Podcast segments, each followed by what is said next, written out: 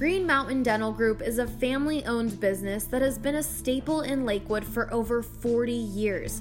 Whether it's cosmetic, oral surgery, or preventative dentistry, at Green Mountain Dental Group you will find nothing but the best. We have chosen Green Mountain Dental and will continue to attend Green Mountain Dental because of the superior care that we receive from them. Their facility is amazing, and above all, it's the personal touch that we receive from the people there, including Dr. Ben Jr., and Ann, and Mary, and Sherry, and Marie. They've known me as well as my husband, my children, and now my grandchildren, and are just incredible with all of us. That was Annette. She's been a patient at Green Mountain Dental Group since 1976 and truly loves their service. Never did I think in 1976 how blessed we would be to recognize the people at Green Mountain Dental and are so thankful that they have been a part of our lives. For all new patients, Green Mountain Dental Group offers free teeth whitening trays when you schedule a cleaning, x ray, and exam. Just mention BSN Denver. Hey, everybody, welcome to the BSN Avalanche podcast presented by Total Beverage. Before we jump into the show, I want to tell you about this really awesome deal for BSN listeners. If you didn't know by now, and I know you do, Total Beverage is delivering beer, wine, and liquor to anywhere in the North Metro area from Wheat Ridge to Erie. For a limited time, Total Bev is offering $10 off a $50 purchase on their website and app.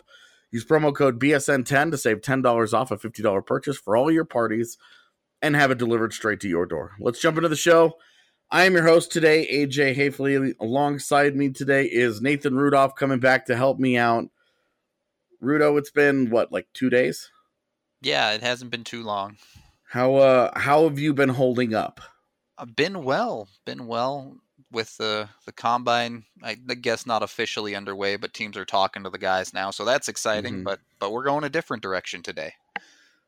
Yeah, we uh we've been talking all this draft all week long, and I just you know we we mentioned it the other day. We were going to talk some UFA today. That's what we're going to do.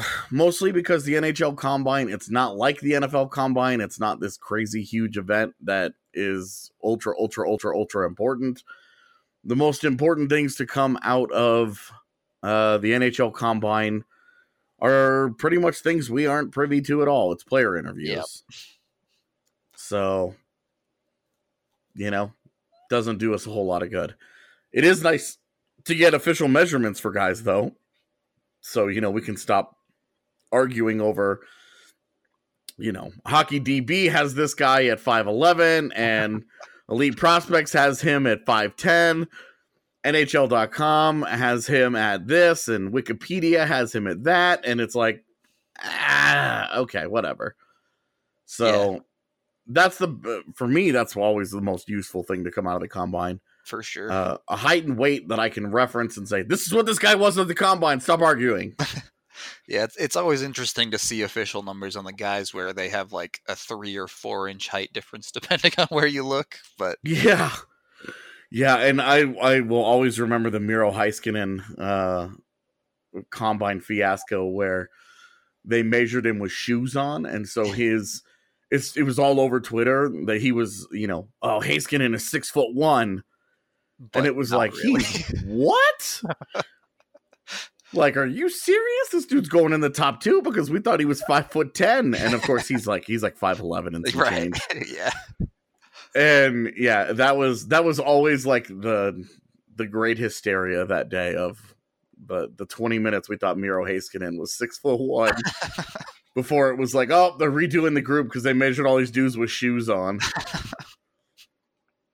so anyway we are going to stop talking about player measurements and we're going to start talking about player contracts which ones specifically which ones do not have them uh, for next season and we'll be hitting are set to hit the uh, unrestricted free agent market this summer. I feel like this goes without saying but we're going to say it anyway.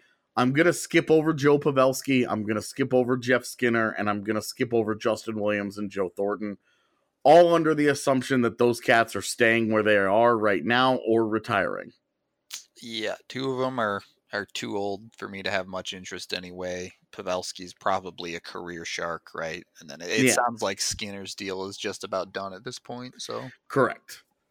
So it's very much, you know, why why get into the these these situations if uh these are these are the kinds of conversations we're having. Just for me, no point. So let's start at the very top. Uh also, let's eliminate Matt Duchene for obvious reasons. yeah. Is that is that fair? It, it is fair. Unfortunately, a player like Duchene is kind of what we need, but that's not happening. It's just not. I want to throw a curveball at you to start this. All right. Because I find that I get honest responses when I don't have everything planned out to a T.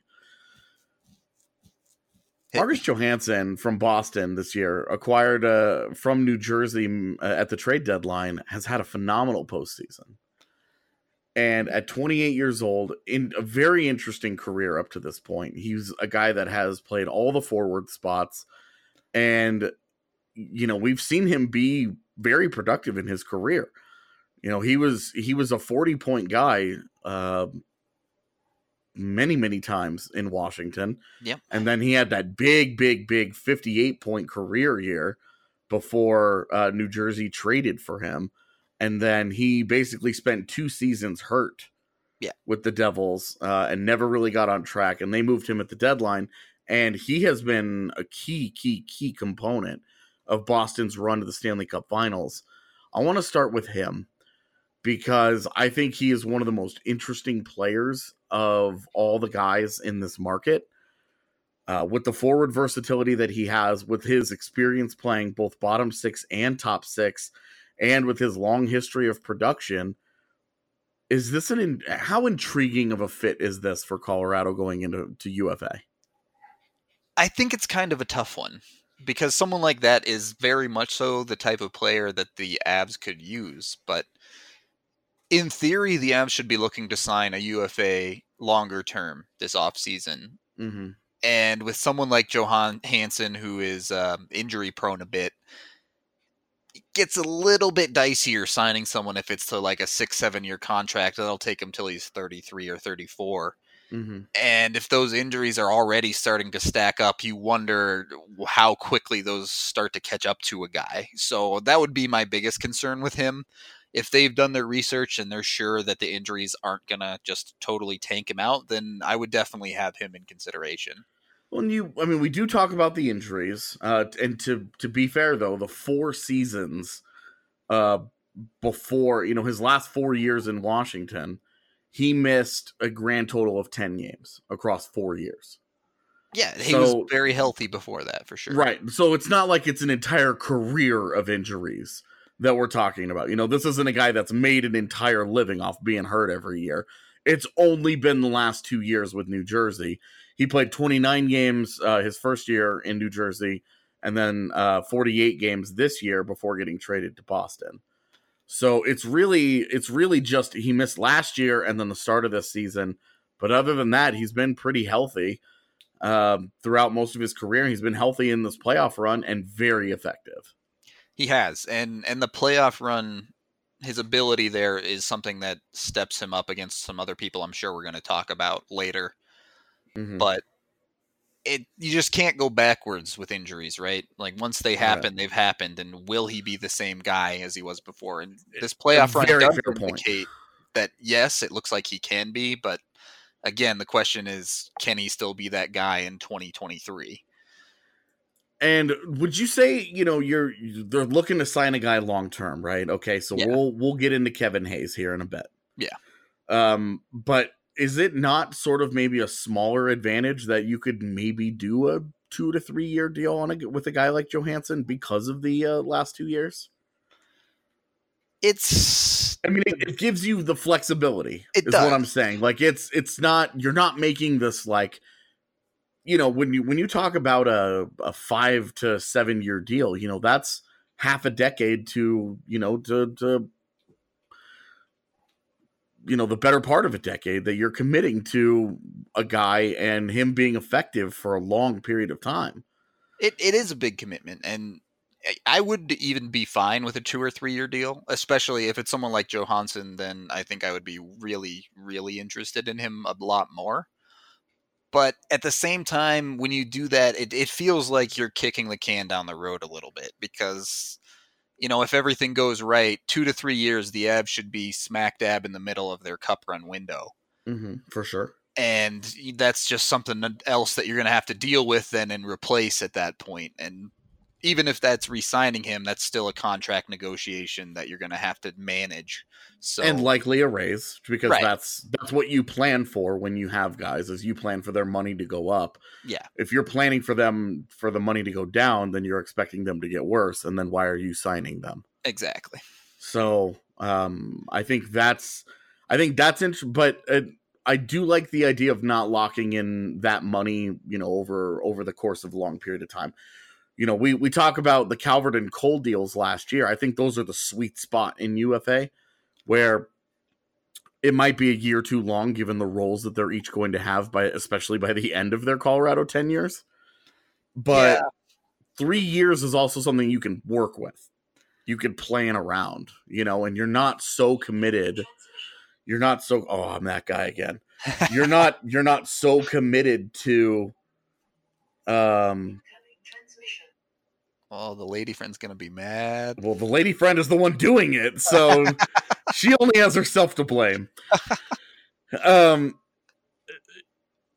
the you know 2 or 3 years like you especially 3 years you're you're committed and you can get comfortable and you can kind of build around that guy for a year or two but if it also doesn't go well you know look at look, look at where calgary is with james neal and obviously like those are like the worst case scenarios Yeah. that you're talking about and it's funny because you talk about oh ufas don't work and ufa is is it's a pitfall for teams but ufa helps teams get better every single season. It helped the avs just this last season get better. And i think i think i like those kinds of middle of the road deals a lot more than the big splashy deals. You know a marcus johansson at three years and what's he making now? Four, four something, I think. Yeah. four just a little over four and a half. So three years and and it would be tough to to give him much of a raise given what he's coming off of. But say three years at five million dollars per and this is going to be a swiss army knife for you uh, that can play in anywhere in your top nine at any of the forward positions. I think there's a lot of value in a guy like that. I'm not necessarily in love with the idea of going after him but i do think that he he checks a lot of boxes that the avs like Yeah, eh, I I agree with you. I think a three year type deal makes a lot more sense for the the middle six and down type players. yeah But if you're going after a guy who's truly going to be in your top six every night, and that's what I think the Avs should be doing, you probably are looking at a more long term thing. Okay. Let's get into some of these other guys here on this list. When looking at the, and we're going to stick just to the forwards for the segment. We'll probably do two forward segments just Yeah, because a there's, so more of 'em. there's so many of them, and that's the area we expect Colorado to be aggressive all Yeah. summer long. Um, are there any are there any guys here that that look like very obvious landmines to you? Like this guy is he had he had a out of whack career year and totally blew up in a situation that they're not going to be able to repeat.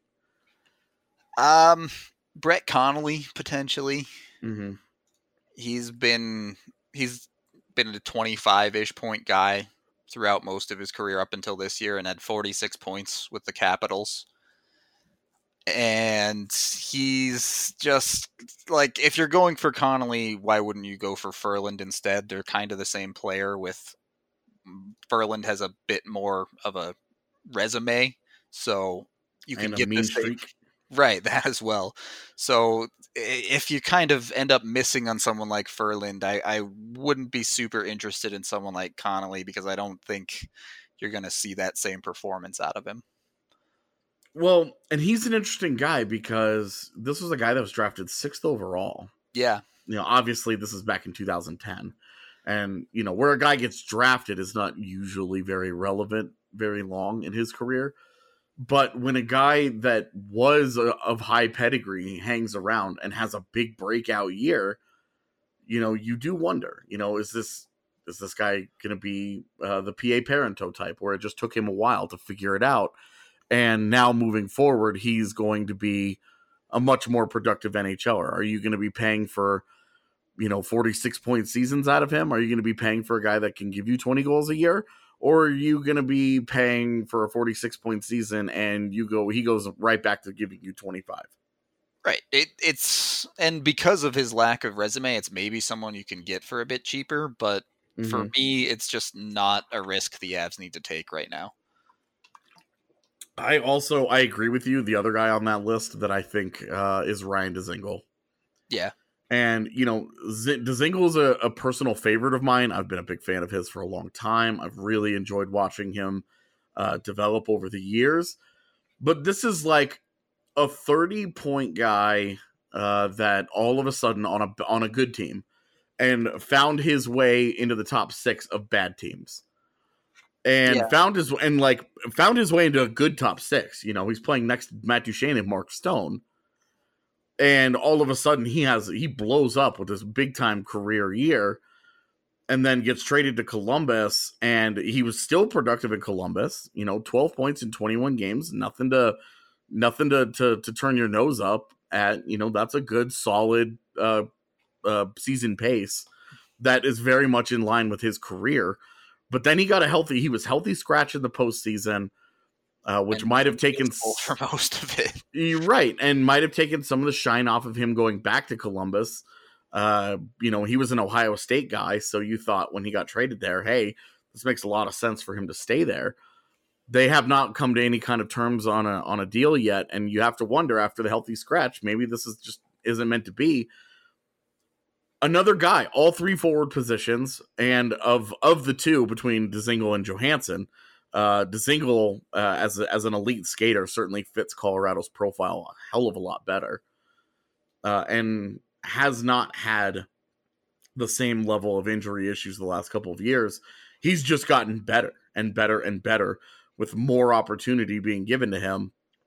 Where would he fit in, really? I, you know, I'd be a bit more comfortable with Dzingel certainly than than someone like Connolly. Um, ideally you slot him in as a second line wing and mm-hmm. you know you don't need him to be incredible you need him to be a player that can play alongside someone else and that's just kind of what you have to keep in mind if you're going to get him understand that he's not going to be able to carry that second line for you you're going to have to put a rantanen on that line or something to mm-hmm. help that line go and then he'll be able to produce as a 40 to 50 point player for you I mean, assuming uh, let's assume that they that they don't sign a second line center in free agency, so we won't say we won't drop the Kevin Hayes in here right now. we'll say Dzingel is like one of the guys that they sign in the offseason. Uh, we'll say he's like the main UFA guy that they go out and get. Um, is that an, is that enough to push them forward, or is that like because he is a guy that has a, a career again, thirty point seasons. Uh, he's had forty. He had 40 points last year and then 56 points this past season that just concluded. Uh, or isn't, I guess, the process of concluding, but has been a 30 point guy. He's he's a dude that looks like a good, solid, consistent NHLer. He feels like a big Colin Wilson upgrade, yeah, but still very Colin Wilson ish. Exactly. I think you're perfectly spot on there. Does he make the Avs better? Yes. Do you look at him and go, this piece makes us a cup contender now? No, not really. I feel like it's in in the world of uh, MMOs. I feel like you're min maxing your roster. Yeah, right. You know, like oh hey, I'll take this marginal upgrade uh, you know that I already have an epic in. it, right, like your eye level goes up by one instead of like three or four. Yeah, you know? right, like, exactly. You'll, you'll take it, you'll get better, but it's not it's not it's not game changing. You need three or four more of those for that to be, you know, really really impactful. Or you're just looking for the one big gear drop. Yeah, exactly. Shout out to my new life as a WoW nerd. Ooh, I gave that life up a long time ago now. Uh, but, buddy, don't. Uh. I know the feel. Are there any other guys? Because these are the kind of guys that I want to, I, that I think are like true pitfalls here. Are there any other guys on this list? Uh, you know, Matt Zuccarello, Gustav Nyquist, that you're really like, that really make you feel like, yes, this guy can help, but there's a a decent chance that this blows up in your face. Uh, Zuccarello, I don't think is a great fit for the Avs personally, and he's a bit older than a lot of these other guys, so I wouldn't be super comfortable with him, but I think he'd be fine. Again, someone on a two to three year type deal. I mean, 11 points in 13 playoff games for Dallas. Uh, yeah, I know. He and when, when you talk about pedigree, this guy's got it where a lot of these other cats don't. You know, 50 he had a 50 point year just last year. Uh, he would have had another 50 point year this year had he not gotten hurt 10 seconds after getting traded at the deadline. Um, and then comes back and immediately puts up 11 points in 13 in 13 playoff games for the Stars. That's a guy that I really I wonder about. He's I'm not I'm not in love with the idea of it because uh, you're right, he's 31, he'll be 32 at the start of the season and he's 5 foot 8 and you wonder, you know, if he loses half a step as soon as it's gone, how much of an impact does that play on his effectiveness as an NHL player? Not only that, but when you're trying to work in players that aren't quite so big, like a Kerfoot or a Jost into that second line at times too, mm-hmm. it becomes kind of a juggling act with someone like Zuccarello as well. You got to move them up to the first line. Someone's got to get pushed down to the third line. It's not the perfect fit for me. You could easily, I think you could work around that. Uh, like, oh, Zuccarello with MacKinnon and Rantanen, and you're fine. Sure. And then, you know, Landeskog with, you know, Jost or whoever whoever ends up being your 2C, whatever else they end up doing, you know. Right. But but that I, I agree with you because if that does not work, if for whatever reason MacKinnon and Rantanen don't work out, then you've got to find another place for him. Uh, and you know, hey, maybe he ends up next to Soderberg. That's great for a year. Right. You know, what do you do after that? Right. And you know, and and then hey, what if what if that doesn't work? Then you're really scrambling here. Like I feel like Zuccarello's a guy that I, I wouldn't mind because I do think he'd uh, he'd come in on a shorter term deal. I think that's like a three or four year deal. Um, and, yeah. and for a guy that's going to start the year 32, not something you're totally in love with. Right. But is also would also be um you know and this is getting into it a little bit but this would he would be great seattle bait. He would. Um especially especially if there's like one year left on his deal at the or two years left on his deal at the time of the expansion draft like that would make a lot of sense for them.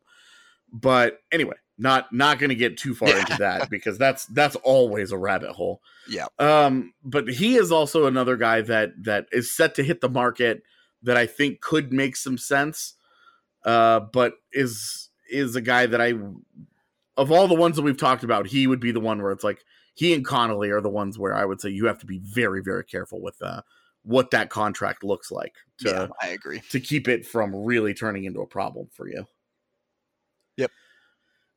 All right, let's go ahead and take our first break here. Um, on the other side, we'll get into Kevin Hayes. We'll get into Artemi Panarin. We'll get into all of the bigger names and how they might fit and what an enormous impact they could have just by bringing one of them in not two or mm-hmm. three of these guys but just the the cascade effect of one of the bigger names uh, coming to denver in free agency this summer before we do that i'm not going to get into any coffee right now instead I'm going to tell you guys all about a great place called the Green Solution and its 17 Colorado locations that has an express checkout to get you in and out as fast as possible. Get on your phone right now, right now while I'm talking.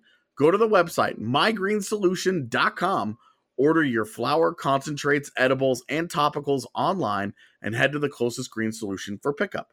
Use promo code BSN20 for 20% off your entire purchase. That is the green solution. Saving you green. So clever, right? High five. All right, let's get out of here for this segment. We will be back on the other side to uh, keep going into free agency. This is the BSN Avalanche podcast presented by Total Beverage. Don't go anywhere. Welcome back in segment number two here, the BSN Avalanche podcast presented by Total Bev. I'm AJ. He is Nathan Rudolph. We are hanging out here talking free agency, the thing that everybody loves to hate, but also obsesses over every single year. Last segment, we got into some of the guys around the fringes who had good seasons that could help you. Now I want to get into, and we're going to go from the bottom up here, some guys that we've talked about that could uh, could make a difference, but uh, might be a little harder to bring in. Just a touch. Yeah, let's again from the bottom up here. I I want to talk about Michael Ferland and Joonas Donskoi. Okay. They're both players that I really, really, really like. Uh, they're both guys that I think have good upside uh, and are guys that could really help the team, uh, help the Avalanche move forward in uh, a positive direction and have kind of been minimized on their current teams. I don't know that they're game changers. Yeah, I would agree with that, especially with Donskoi.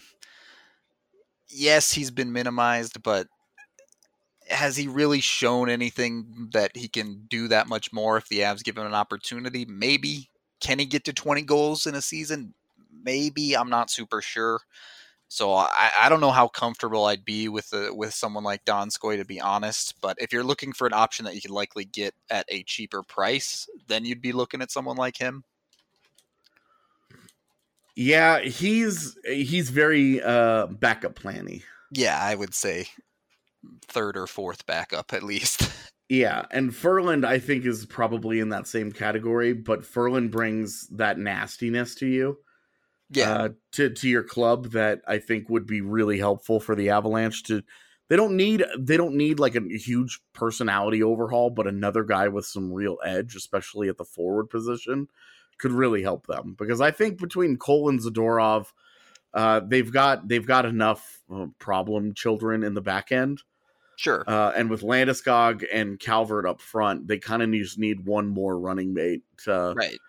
To to lay the wood a little bit. And then, you know, obviously if AJ Greer joins that party next season and they get a guy like Ferland, then then I really love the variety of skills that they have Yeah. throughout that forward lineup. But that's really what Ferland will bring, is he brings a real physical presence and the ability to stand in front of the net and score 20 goals a year. Yeah, and like we said, you know, with a Kerfoot and the Joes floating around the lineup, getting someone like that can definitely help complement them uh, in the both the physicality and someone to stand in front of the net for him. So it, it Yeah. makes sense from that standpoint. And he is a player that does have a couple of forty point seasons here, so he's a bit more pedigree than than a Donskoi. Yeah. Um, well, and the 20 goals is really for me like uh getting 20 goals and and he would have I think he would have gotten there this year had he stayed healthy at the end of the season. Uh he was battling injuries going into the playoffs and didn't get to play very much in Carolina's run. Um Yeah, that's it. I think he's a guy Ferland is a guy that really would he's again like this is a, another role player. This is another complimentary guy yes, not a core guy. Um, where I think they could get the core guy and get a similar profile to Ferland is with my guy Anders Lee, oh yeah, I I love Lee. and that that is I think where we really you know. A, I will tell you right off the bat right now, I don't think Lee leaves uh, the I- Islanders. I don't think so either, unfortunately. But if he did, I would be But- hounding him. I will like I I knew the Isles had been talking with Brock Nelson and they were prioritizing getting Nelson done and that that's finished. Uh, until Lee gets done, I'm still going to be hopeful here, but I will always put the caveat out there that I don't think he leaves. But if he gets to market, he's a guy that I think helps them in a big, big way. Uh, he played next to John Tavares for a couple of years and, you know, had a 34 goal year and a 40 goal year. Uh, last year he had a 28 goal season, dropped a little bit without without JT around, and is more of like a 50 60 to point guy because he'll score 30 goals for you, but he'll only have 25 assists. Yeah. Um, for me, that ratio doesn't bother me as long as the Not at goals remain repeatable. yeah, Uh, if if it was like a Grabner type where the goals kind of come and go in big waves, that would worry me a lot more. But this is a guy that has uh four 20 goal seasons under his belt, I believe, for four of them. Yeah. And uh, you know, he had the one he had the like one in 15 16, he had the one rough year where it just didn't happen for him. And it and it shows as like the big anomaly in his career. Uh that's a guy that would slot in right away and would play kind of a, a jumbo Landeskog role. Yep. Uh, he doesn't have the same kind of playmaking ability as Landeskog, but he's got a much better finishing touch and is a guy that I think size, personality, everything that he brings to the table uh, is a great fit in Colorado. It's exactly what they would need to kind of round out a forward core. Yeah, I, I agree. The Avs desperately need someone like that that can clean up the rebound garbage too. They have Landy, like you said, who's who's very good at tipping pucks in, but when it comes right. to pucks coming off the goalie, Lee just has a knack for finding that puck and ripping it top shelf. I mean, the classic nose for the net kind of guy. Yeah, JVR um, type things like that. Right, very as as Dario would call them pigeons. Yeah, exactly. And and you know, I if you put him next to the top line guys, I think he gets 30 goals easy. On the second line, I still think he can get there, especially with some of the passing talent we have with in a Kerfoot and things like that. So yeah, he, he I, like a great fit, and the Avs do need guys that put the puck in the back of the net. So well, and and if you wanted to roll out a Landeskog, MacKinnon, Kerfoot top line, and an Anders Lee, Tyson Jost, Mikko Rantanen second line, right? Like that's and and that's again like that's an opportunity that you're giving Jost where you're saying, okay, we've given you as much help as we could possibly give you. Yeah. if you don't take a step forward with this group, then you never you're will, and we gonna, won't ask yeah. you to do this. Yep. Uh, but if he does and he turns into a 60 point guy, then and it's like if the argument is, oh well, he can only do it next to those guys. So what? Those guys are signed, right? Yeah. Like they're not going anywhere. It's the same thing. Like oh, MacKinnon, Rantanen can't succeed without MacKinnon. Well, he doesn't necessarily have to. Both of those guys are going to be around for a long time. exactly.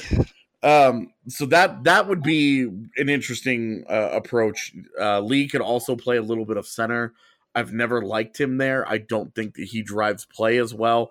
I think he loses a little bit of his snarl when he's there, and he gets a little bit too cute at times. Um, I much prefer him, especially in uh, in Colorado. I would much prefer him on the wall, uh, beast mode and fools left and right, yeah, uh, and throwing the weight around and just adding that extra element, that extra dynamic element, that physicality, that hard to play against. Uh, you know, to to to couple with the speed, now you have another heavy body that's just laying the wood left and right. Uh, and then obviously a, as, is a very legitimate threat to score a bunch of goals on you.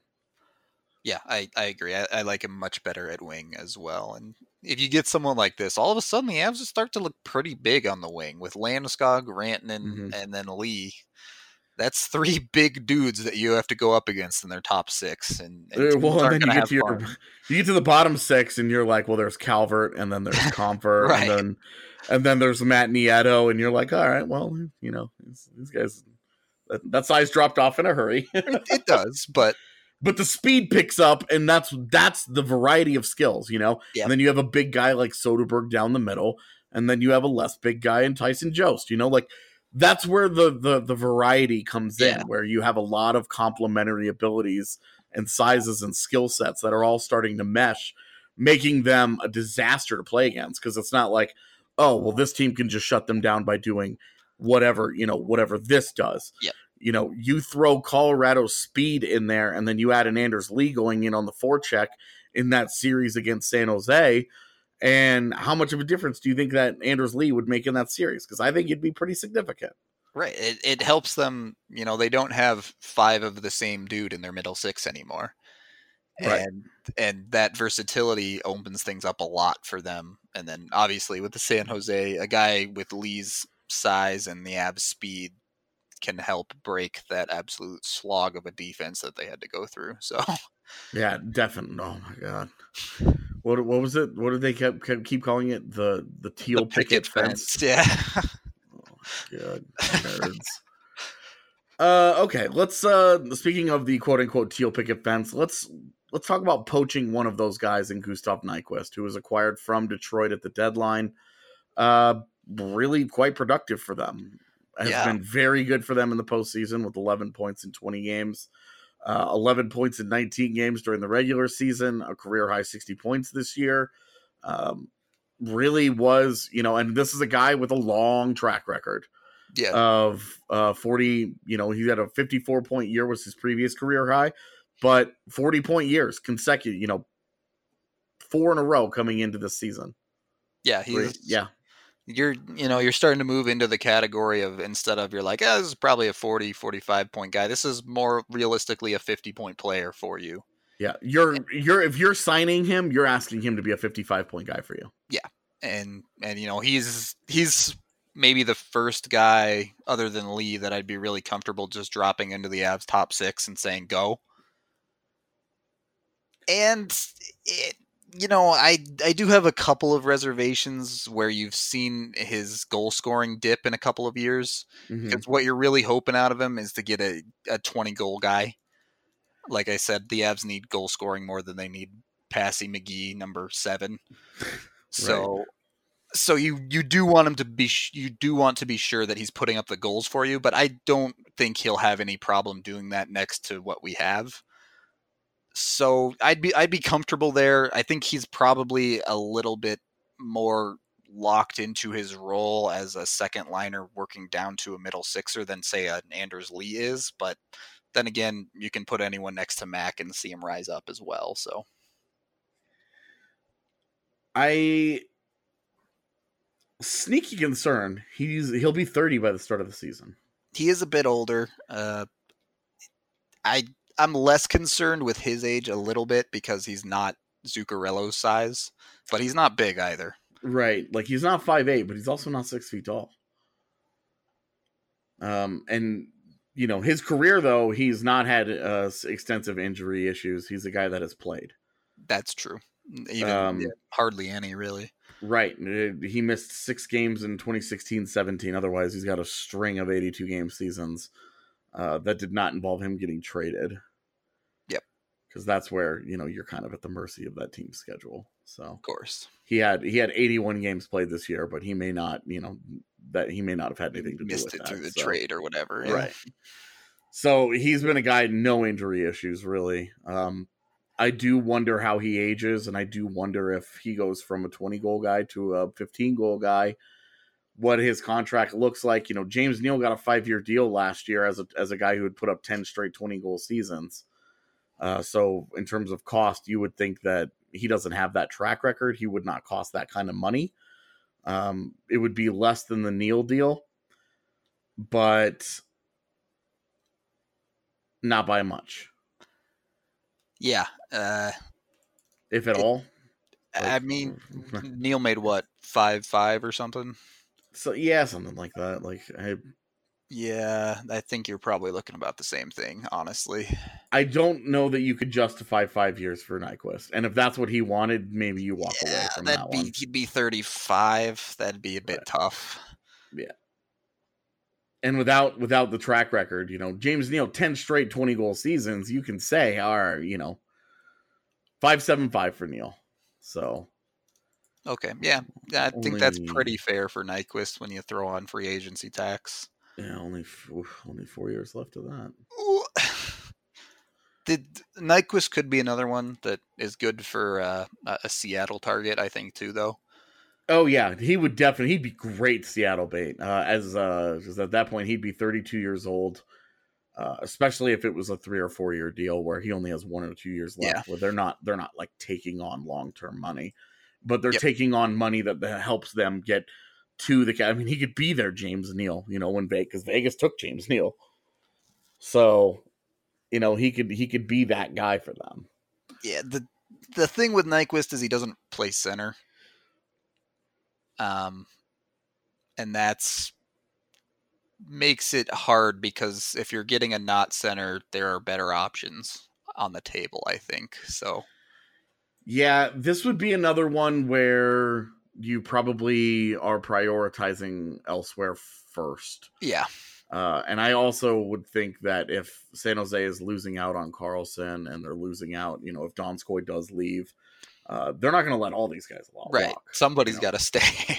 Right. Because on this list alone, there's Pavelski and Nyquist, Donskoi, and Joe Thornton. And it's like, somebody is going to hang At least around. two of those are probably coming back. Yeah.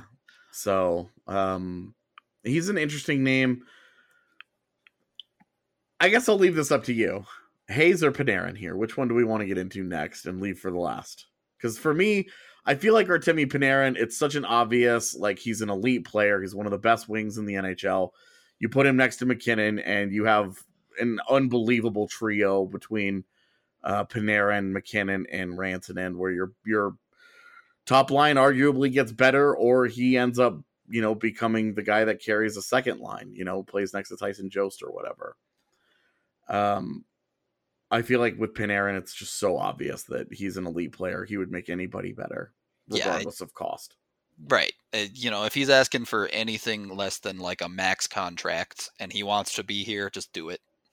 Right. And and I mean as a I mean, he's also just 27. Uh, he'll turn 28 during the season, but in terms of these UFAs that we're talking about, he's among the youngest out there. Right. It's it, if he wants to be in Colorado, it's a no-brainer to me to pay him whatever he wants and set it up, lock it down. Congratulations, you're a cup contender now. Is there a line that you would draw? Uh, with Panarin, money yeah, money wise. Uh, I'd like to get him for less than McDavid, but okay. even even that, I think I'd probably do it. I I think thirteen is my line. Yeah, McDavid I think is twelve five, right? So yes, yes. So that's more or less right in there. Even if it's that high, I'd do it. And then, would you do all seven years? Absolutely. Okay. So we we agree Artemi Panarin is special, uh, the kind of guy that you hope hits free agency, and uh, when he does, you go balls to the wall to make sure that you can at least sit down with him. Yeah, if he wants to be in Colorado, you do whatever it takes to get him here. All right, so let's talk about Kevin Hayes. Yep. The is... I, I, don't want to call him the elephant in the room because he does kind of have big ears, and I don't want him to think I don't want him to think I'm calling him out in that way. Um, but Kevin Hayes. Yeah, he's he's the top six realistic target, right? When when Panarin inevitably doesn't come. Yeah. Um, and 55 point year career high. Are you are you as bothered by the fact that he did not have his career high until a contract year as some other people are? No, uh, he had a 49 point year a couple years ago, and that's, I mean, that's basically a 50 point year, and he consistently puts up 45. Uh, so I that it doesn't bother me too much about the whole contract year, and he spent the second half or whatever the last quarter of the season with the Jets too. Mm-hmm. So he got. And it's funny because Jets fans are like, "Oh, he wasn't very good for us." Uh, you know, it really it took him a while to get going, and we didn't really like him that much. Uh, 13 points in 20 games. Yeah, that's pretty good. Uh, 53 point pace across an NHL season, a uh, full 82 game season. Right. If he can do that here, I'll take that all day.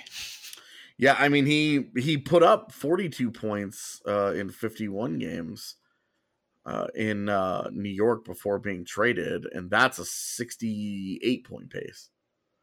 Yeah, I, uh, he had a ton of opportunity there, I think, too. But but he'll have good amount of opportunity with the Avs if that's where he ends up as well. And what's your line makes, with him? Well, I mean, he makes sense for the Avs, right? Because he, there were there was talk about him during the deadline, and like we saw with Cole, the Avs aren't afraid to circle back for those type of guys. But he really is a pretty easy fit. Um, all he has to do is drop into Soderberg's spot, set him up there, get him going, and you're you're set, right? Mm-hmm. And you know, if he can be a 50 point guy that can drive the line, great. If he needs help, like a Rantanen or a Landeskog, the Avs can provide that. So I, I don't think it would be hard at all to fit him in the lineup, and I, I'd be very comfortable, especially if you want a center. He's the one to go for. You mentioned Carl Soderberg. I did. And this is where I think the Kevin Hayes conversation gets very interesting for me. Soderberg would you do you do you feel it's fair to say the Soderberg contract has been worth it? Yeah, I think so. I he's made his money, obviously, besides the terrible year where nobody did. Right. Um, but otherwise, I, yeah, I'd I'd say he's absolutely earned his value. But you know, as good as he's been, he's still 35 next year, I think, and that's the end of his contract. So. Right. And that's kind of what I'm getting to.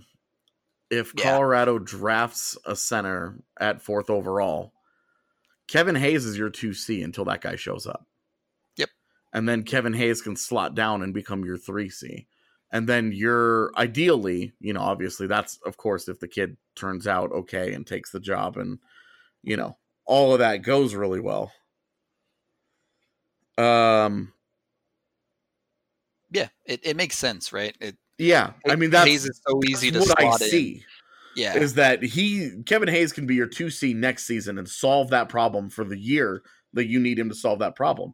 Depending on if they take a forward at 4 and who it might be, maybe they take a wing, maybe they take a center, but if they take a center, you could still say that guy's 2 years out and then with a rookie year involved uh, where he does he probably doesn't overtake Kevin Hayes. If you Right. sign Kevin Hayes to a 5-year deal, those first 3 years he's still your 2C.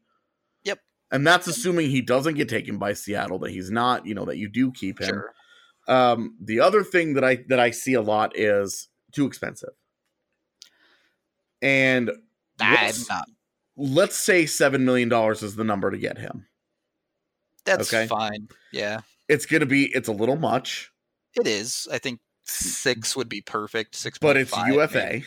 But right, you you throw on UFA tax. And using the Soderberg again, using the Soderberg uh, contract as, as sort of a similar comparable, because you know obviously Soderberg at four seven five is an amazing price right now. Like you're Yep. totally fine with the fact that he's making Nick Bonino money and doubling Nick Bonino's production. Yeah, So you like that, but that's kind of my point. Do you remember the day it got signed? There was a lot of, "Ooh, this is too expensive." yeah. I, I I remember looking at it and going, I think the first three years will be fine, but those last two are scary. And it's funny that it hasn't quite worked out that way. It, it really has not been like that at all, has it? It yeah, no, his two highest producing seasons have been on this contract. yep. Um, you know, obviously he had the 14 point year and then that 37 point season last year where he played next to Matt Nieto and and those guys all year long in kind of a tweener year. But he drops fifty three on us. right. Um point point being is that Soderberg and this is a big thing that I want to bring up is that the Hayes deal would kind of be like them doing Carl Soderberg all over again. Yeah, I, I agree. I think there'd be less concerns about the length because he's a little younger. Uh, but like you said, i- in the end, if you get that 2C type guy out of the draft or whatever, you're maybe overpaying a little bit for a 3C, but it's not like it's, It's not, not enough of an overpay to be concerned about. if right? Hayes continues to be a 40 point guy as your as your 3C, this is the other the other thing that I want to uh, bring up is the cap hit percentage. right. Because what is a 4.75 million dollar contract in 2015-16 compared to a 7 million dollar contract in 2019? What is right. that what did that look like? Like 12 million in that time or something. And uh, if if you go and you look at cap hit percentage, the seven million dollar deal, or let's assume seven million dollars again is that number for Hayes. It is a higher cap hit percentage than Soderberg's. Soderberg's at the time it was signed was six point five one percent of the cap. At seven million dollars, uh, assuming an eighty three million dollar cap, uh, his would be 8.4 8.43 percent. Okay, so that's not an insignificant increase for sure. Sure, but it's also not a major, major number. It isn't. That and you think that's 8.4% today before another expansion team comes in. And we saw what Vegas expansion did to the salary cap. If that happens again, again, by year three, the percentage of the cap is going to be so small. It's going to be, it's like $7 million. We look at $7 million today and say, oh, that's a lot of money in the NHL because the next wave of guys that, that haven't reset the market hasn't hit yet. Right. And that's what that's what this summer will do exactly. because of all those RFA guys. We're going to start to see all these guys are going to start making 10, 11 million dollars. Right now that's kind the double digits is still kind of like the holy grail for these guys. But it's coming. And it's going to be it's to be a bunch of them. Marner, Rantanen, Laine, Aho, Tkachuk. I mean, we're talking a lot of guys here that are going to make significant money that is going to completely reset not only the RFA market, but also have an impact on the UFA market. Yep. And if if you can get Kevin Hayes, and I think that's where I think the Hayes conversation is interesting because for me, Kevin Hayes as your 2C for the next year or two, maybe three years, uh, at $7 million, as long as he continues to be a 45 point guy, I don't care. That's totally fine with yeah. me. It's a little on the heavy side, no doubt about it. But that also will help you if you get a $7 million uh, deal there. That also keeps the Landeskog thing from getting out of control, too. Yeah, I, I agree. And, and like you said, if you get that 2C out of the draft that say he doesn't enter the league until Hayes' third year of his deal, mm-hmm. that's an ELC contract that eventually moves up into your second C spot that can save you a good amount of money until well, that final year of Hayes' deal. Exactly. And say if it's a six say it's a six year deal for Hayes. Right. So by by the time that you, that whoever this fourth overall pick is, say he takes two years to get there, and then he's on a three year ELC Hayes will be will be in kind of the same position that Colorado is today, where uh, you know Hayes could come in with Soderberg having one year left on his deal. That fourth that fourth overall picks second contract, where you hope that it's an, an expensive one, right? you you know that's coupled with you know there there will be one year of crossover. Yeah. So when you're talking about planning for the future and all these different things, uh, that I think is is not irrelevant. It's also uh, that that also coincides with uh, MacKinnon uh, race yep. as well. And so that's you know that's if you're if you're planning and you're saying okay we want to give Hayes a five year deal or a six year deal I think the five year deal is where you go if you can. It just makes sense, right? At seven million dollars and for Hayes even at seven million, you know if you can get that that gives him a that gives him another shot at at real money in his early 30s. He'd be 32. Right. And go get paid whether it's here or wherever depending on how he plays. It wouldn't be a long probably wouldn't be a long-term deal, but he could go out and he could get, you know, a, a 2 or 3 year deal uh, right in the neighborhood of that kind of money and, you know, do kind of the, the late life you know, Eric Staal type, yeah. You know, where he goes he goes shorter term but he's still making legitimate money. Yep. So for me, I think I think that's interesting. I'll ask you the same question I did with Panarin. Uh, where's the where's the financial line in the sand for you? Where if it all gets if it all it, you know there's a bidding war there's six teams involved you know and all these teams are going crazy on each other what's your line boy I, I said I'd be really comfortable at six and a half. I'd do 7 mm-hmm. I'd probably do seven and a half, but it'd be really hard to do more than that. I so for me, I would do seven and a half, but no more than five years. Yeah. Uh, I would do my. I think. I think my ideal would probably be six and a half at five years. Yeah, I agree. Six and a half at five. I would say done. That's I think that's the sweet spot because I don't think six can happen after the Brock Nelson deal. Yeah, no way. Um, Not he's he's just been more productive. Yep. So I think I think six probably uh that that that ship sailed. But I could see him taking six if somebody wanted to give him a seventh year. And I would not do that. Yeah, um, I mean, give him the more money and cut down. We have the, the money to, to cut the years down right now. It's right. it's worth it.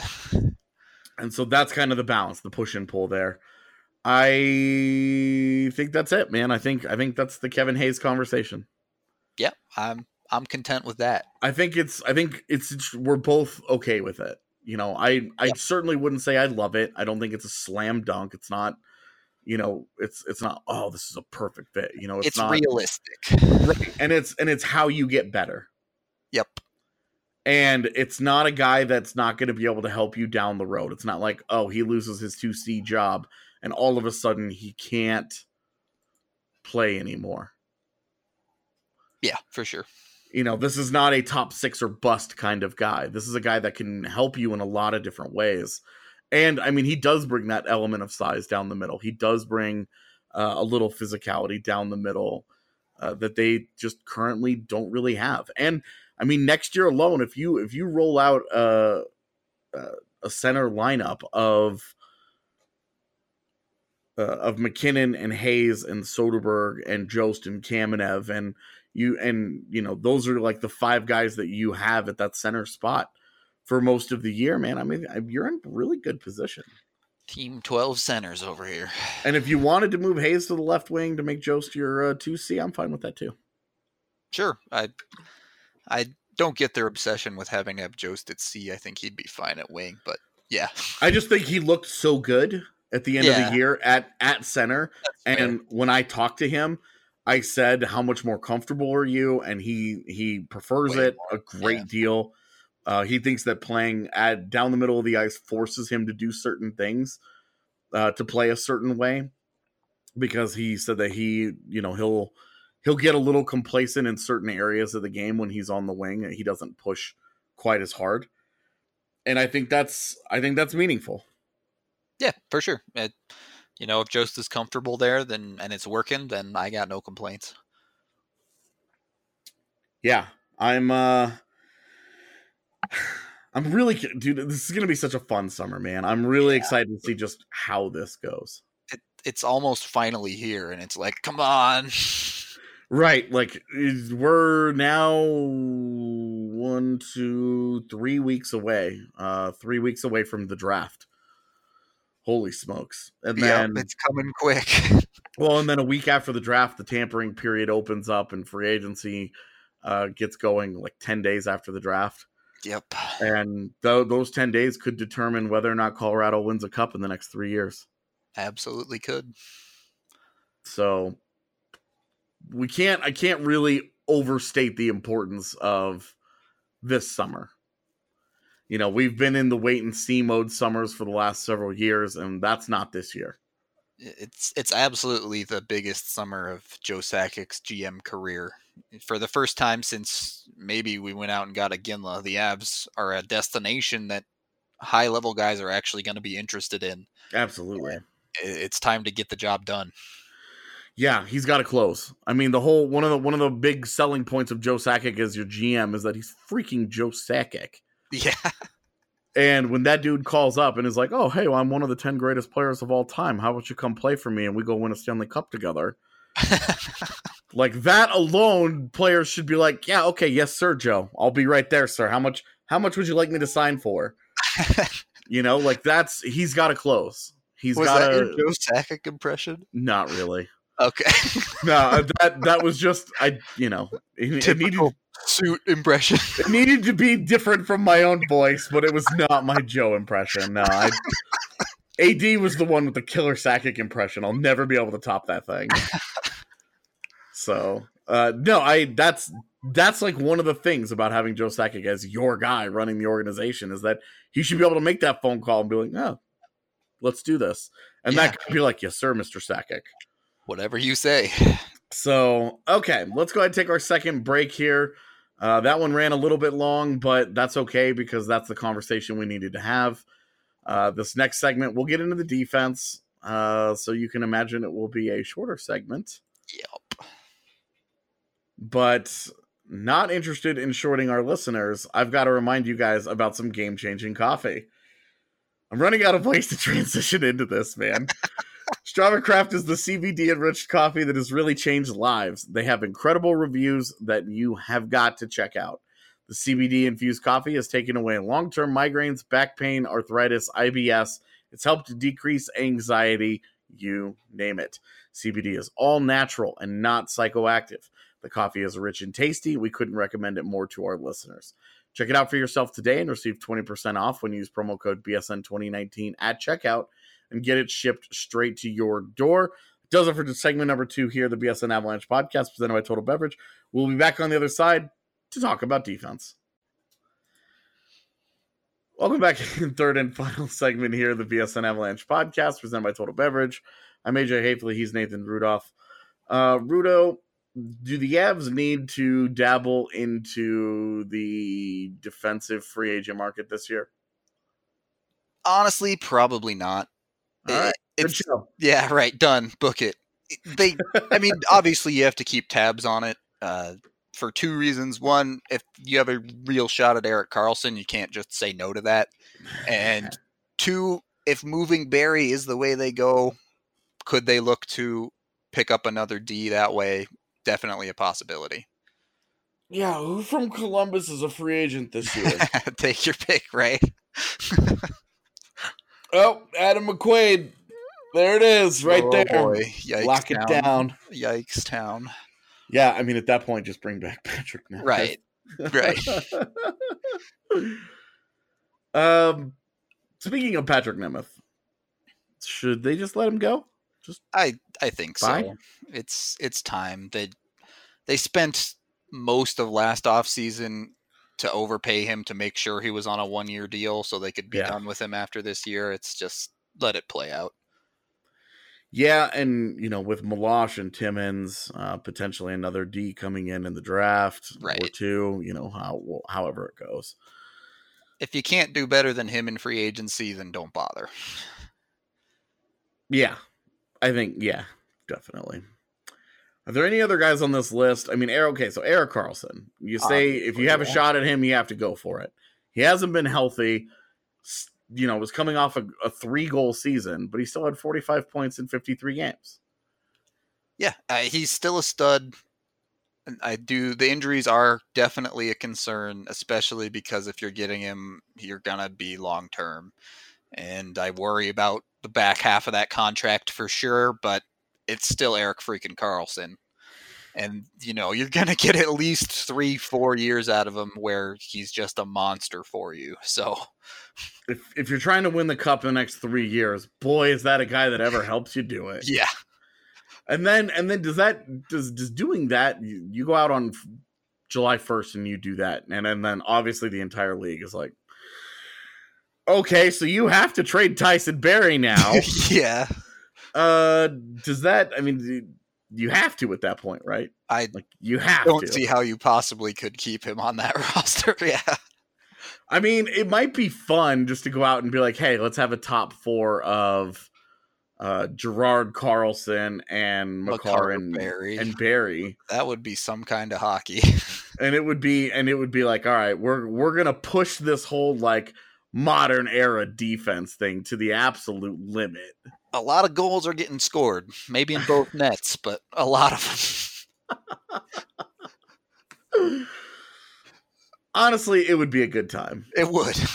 it, it would be you know as as as you know nashville has done an amazing job because they've built up a defense largely of two-way guys that are high end at both at, on both ends and for colorado to do that just be like oh we're just gonna go with a bunch of offensive defensemen although calling sam girard an offensive defenseman just makes me uncomfortable Yeah, I I agree with that. But he's I mean Makar might get two way as well, but Barrie and unfortunately with Karlsson's injuries, he's definitely lost some on the defensive end as well. what since i've asked you about the other guy what's your line there like what where how how far would you go for E ek65 Not as far as I'd go for Panarin. yeah Um I, realistically, you got to be looking at like eleven or eleven five, right? i think that's fair but the years would be real tough for Right. me. I yeah, because he's gonna want seven, and I don't want to give him seven. i'm not giving him i'm sure look like uh, two years ago i'm giving erik karlsson whatever the hell he wants sure, but now yeah with the injuries he's got 12 goals in the last two years and you know he's still scored over 100 points in that time because he's still friggin' erik karlsson. But that alarms me a little bit he's always been a guy that could give you you know 13 plus goals every year of his career. Yep, it's fallen off there, and and I I do wonder this year if not only the injuries, but you know he also is playing with Brent Burns yeah that may take away from his shooting a bit because Burns shoots the puck more than basically anyone. But it's still definitely his goal scoring has been trending in the wrong direction. Yeah, and that's a concern. Like the points have still been there. Uh, he's still, you know, there are very, very few guys I would rather have running my power play than this cat. Yep. Uh, injuries, whatever. Like I would take him over just about anybody. But you do worry about the age. You do worry. sure. You know, he is 29 years old, and at times, boy, does he look it. Yeah, I mean, if he wants to sign a five-year deal for like twelve to thirteen million, I have a hard time saying no to that. Yeah, I oof. Could San, could San Jose get away with that? Maybe depends That on who they bring back. Yeah, I mean, talk about a deep cut. yeah. A team with no wiggle room being like, all right, well, Guess we'll put twenty percent of our cap into this guy. yeah, they have 24 million in cap space, so Yeah, that's half their available space. Jeez. that would be a real problem for them. Yeah. Yeah, well, they only have uh seven forwards signed, and Yeah, so that's probably not happening. boy, it would seem hard to hard to imagine, right? yeah. That's messed up. Uh, okay. Erik Karlsson, cool. Tyler Myers, eh? Yeah, I mean, he's, big. he's he, definitely big. he can give you 30 points if you give him the opportunity to. Like if if you are moving Barrie, I think there would be some interest there for sure. Uh, he's not going to be cheap though. Yeah, he is the guy. Yeah, none of these guys are going to be cheap. And man. that's kind of the problem. yeah. The conversation I think is the most interesting is Jake Gardiner. Yeah, he he's one that might actually be somewhat affordable, right? because you could say six million for him. Right. And that's, you know, if you're moving Barrie, you're moving him because you're not going to pay him eight or whatever it is on his Right. next deal. So if you every penny you can shave off of that for a quality player is is what you're looking for. The thing with Gardiner is you got to know what you're getting with him. It's he's he's not going to come in and and fortify your back end by any means. No, he is definitely uh, an adventure at Yeah. times. Uh, I think he's a better defender than Barrie, but he's not as explosive offensively. That's, that's better defender than Barrie isn't exactly a high bar. Is I'm it? just saying. I, I don't disagree with you. I, I think you're you're right on the head there. Better defense, not as high upside offensively, but I wouldn't put his defense as good. Uh, it's it's got moments. Yeah, I think I've always felt defensively he was better than his reputation, but not as good as some of the analytics guys will tell you who are like, he's an excellent defender. Look at all of his zone breakups. And you're like, ah. I mean, I think he's fine, passable, but like you said, he in a big moments he tends to do an oops. yeah, there I mean there's a there's a history of that. Yep. So you know, absolutely is and it- that's it just makes it so tough because the avs defense as it is right now is is fairly set unless barrie moves Yeah. so well and then that's a huge hole to fill. right And you can't just be like, oh, well, Cale Makar got this. That will probably take a year or two for Cale Makar to ascend to that kind of offense.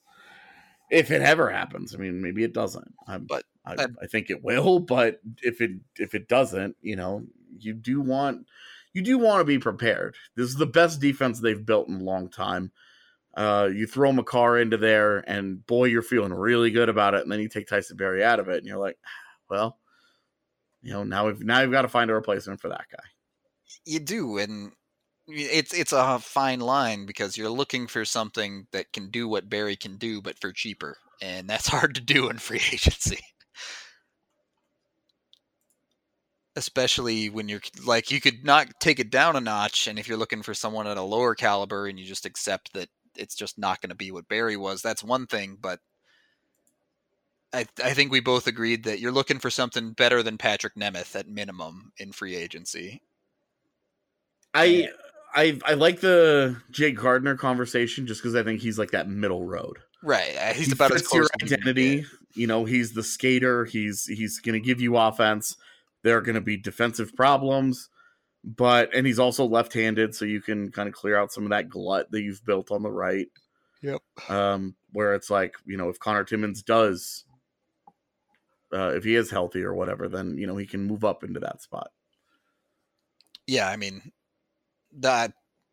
Uh, you know, I'd I'd almost be fine with with going into it that way, You- even if it's Ryan Graves as the sixth D, and you have a Meloche and Timmins coming into next season and say, look, this is a spot that's up for grabs, and we want one of you to step up. Yeah. uh it would boy it would really make um God, that'd be a fun defense. It would.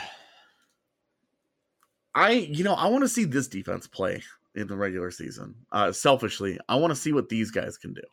Of course, I mean Barrie is fun player to watch, especially when he's going offensively and Yeah.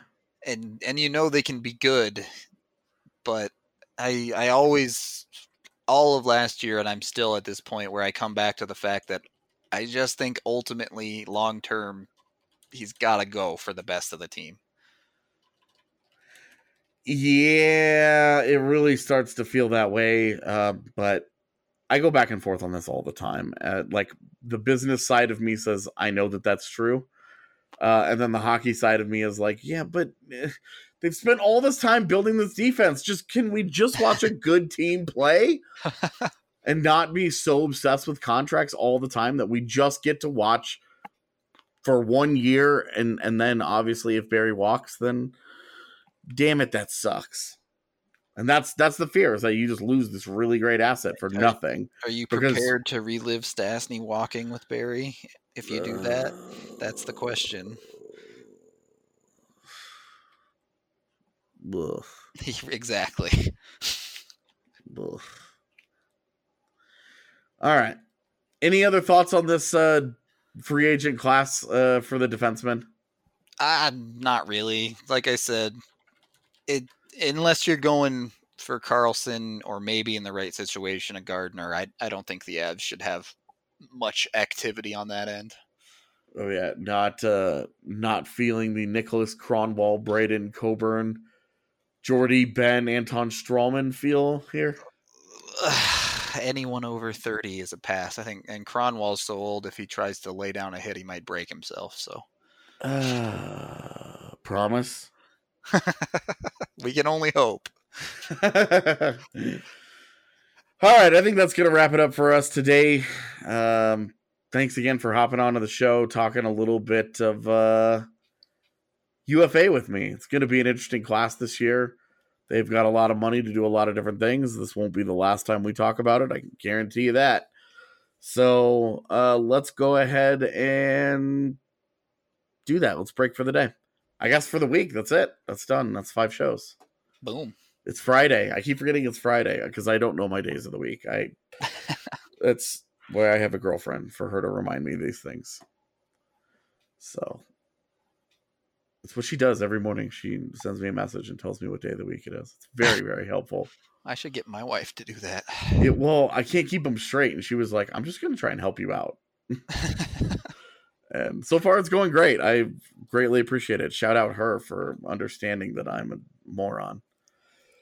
Uh, okay, let's call it a day. This is getting off track. So uh, that's it for the BSN Avalanche podcast presented by Total Beverage. Thank you guys so much for listening. We will see you next week. The biggest benefits of CBD are are cognitive, are neuroprotection, neuroregeneration, anti-inflammatory, and then a lot of the most common situations that, that people are taking it are for pain. That is Arthur Jaffe, a former CU Buffs football player and founder of Elixinol, a Colorado based company focused on providing the highest quality of CBD oil and hemp extracts in the world. Like Arthur mentioned earlier, CBD has significant medical benefits and isn't limited to just athletes. Everyone can take it, from adults and children to even your dog. I wished I would have learned about it or that it would have been more prominent at a younger age to potentially have, have given my father a, a significant opportunity to fight prostate cancer, which ultimately took his life when I was 13. You know, I really think that it would have helped him. Arthur and the folks over at Elixinol's mission is to educate, inspire, and empower others to live naturally healthy, happy lives. To learn more and join the CBD conversation, check out elixinol.com.